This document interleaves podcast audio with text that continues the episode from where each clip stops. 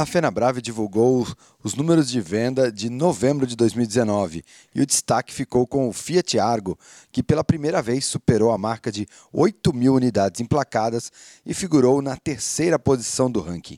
Na liderança, como de costume, o Chevrolet Onix está mais uma vez disparado, com mais de 19 mil unidades emplacadas. O Ford Ka vem em segundo e a novidade da Chevrolet, o novo Onix Plus, também já chegou muito bem classificado, quarto lugar com também mais de 8 mil unidades. Já o Hyundai HB20, que chegou às lojas há pouco em nova geração, caiu para a quinta posição, mas também se manteve com um patamar acima das 8 mil unidades. Já entre as marcas, o destaque ficou por conta da Renault, que deixou a Ford em quinto lugar e assumiu a quarta posição. Na liderança, mais uma vez, a Chevrolet, seguida de Volkswagen e Fiat. Se você quer conferir mais notícias como essa, acesse motor1.com.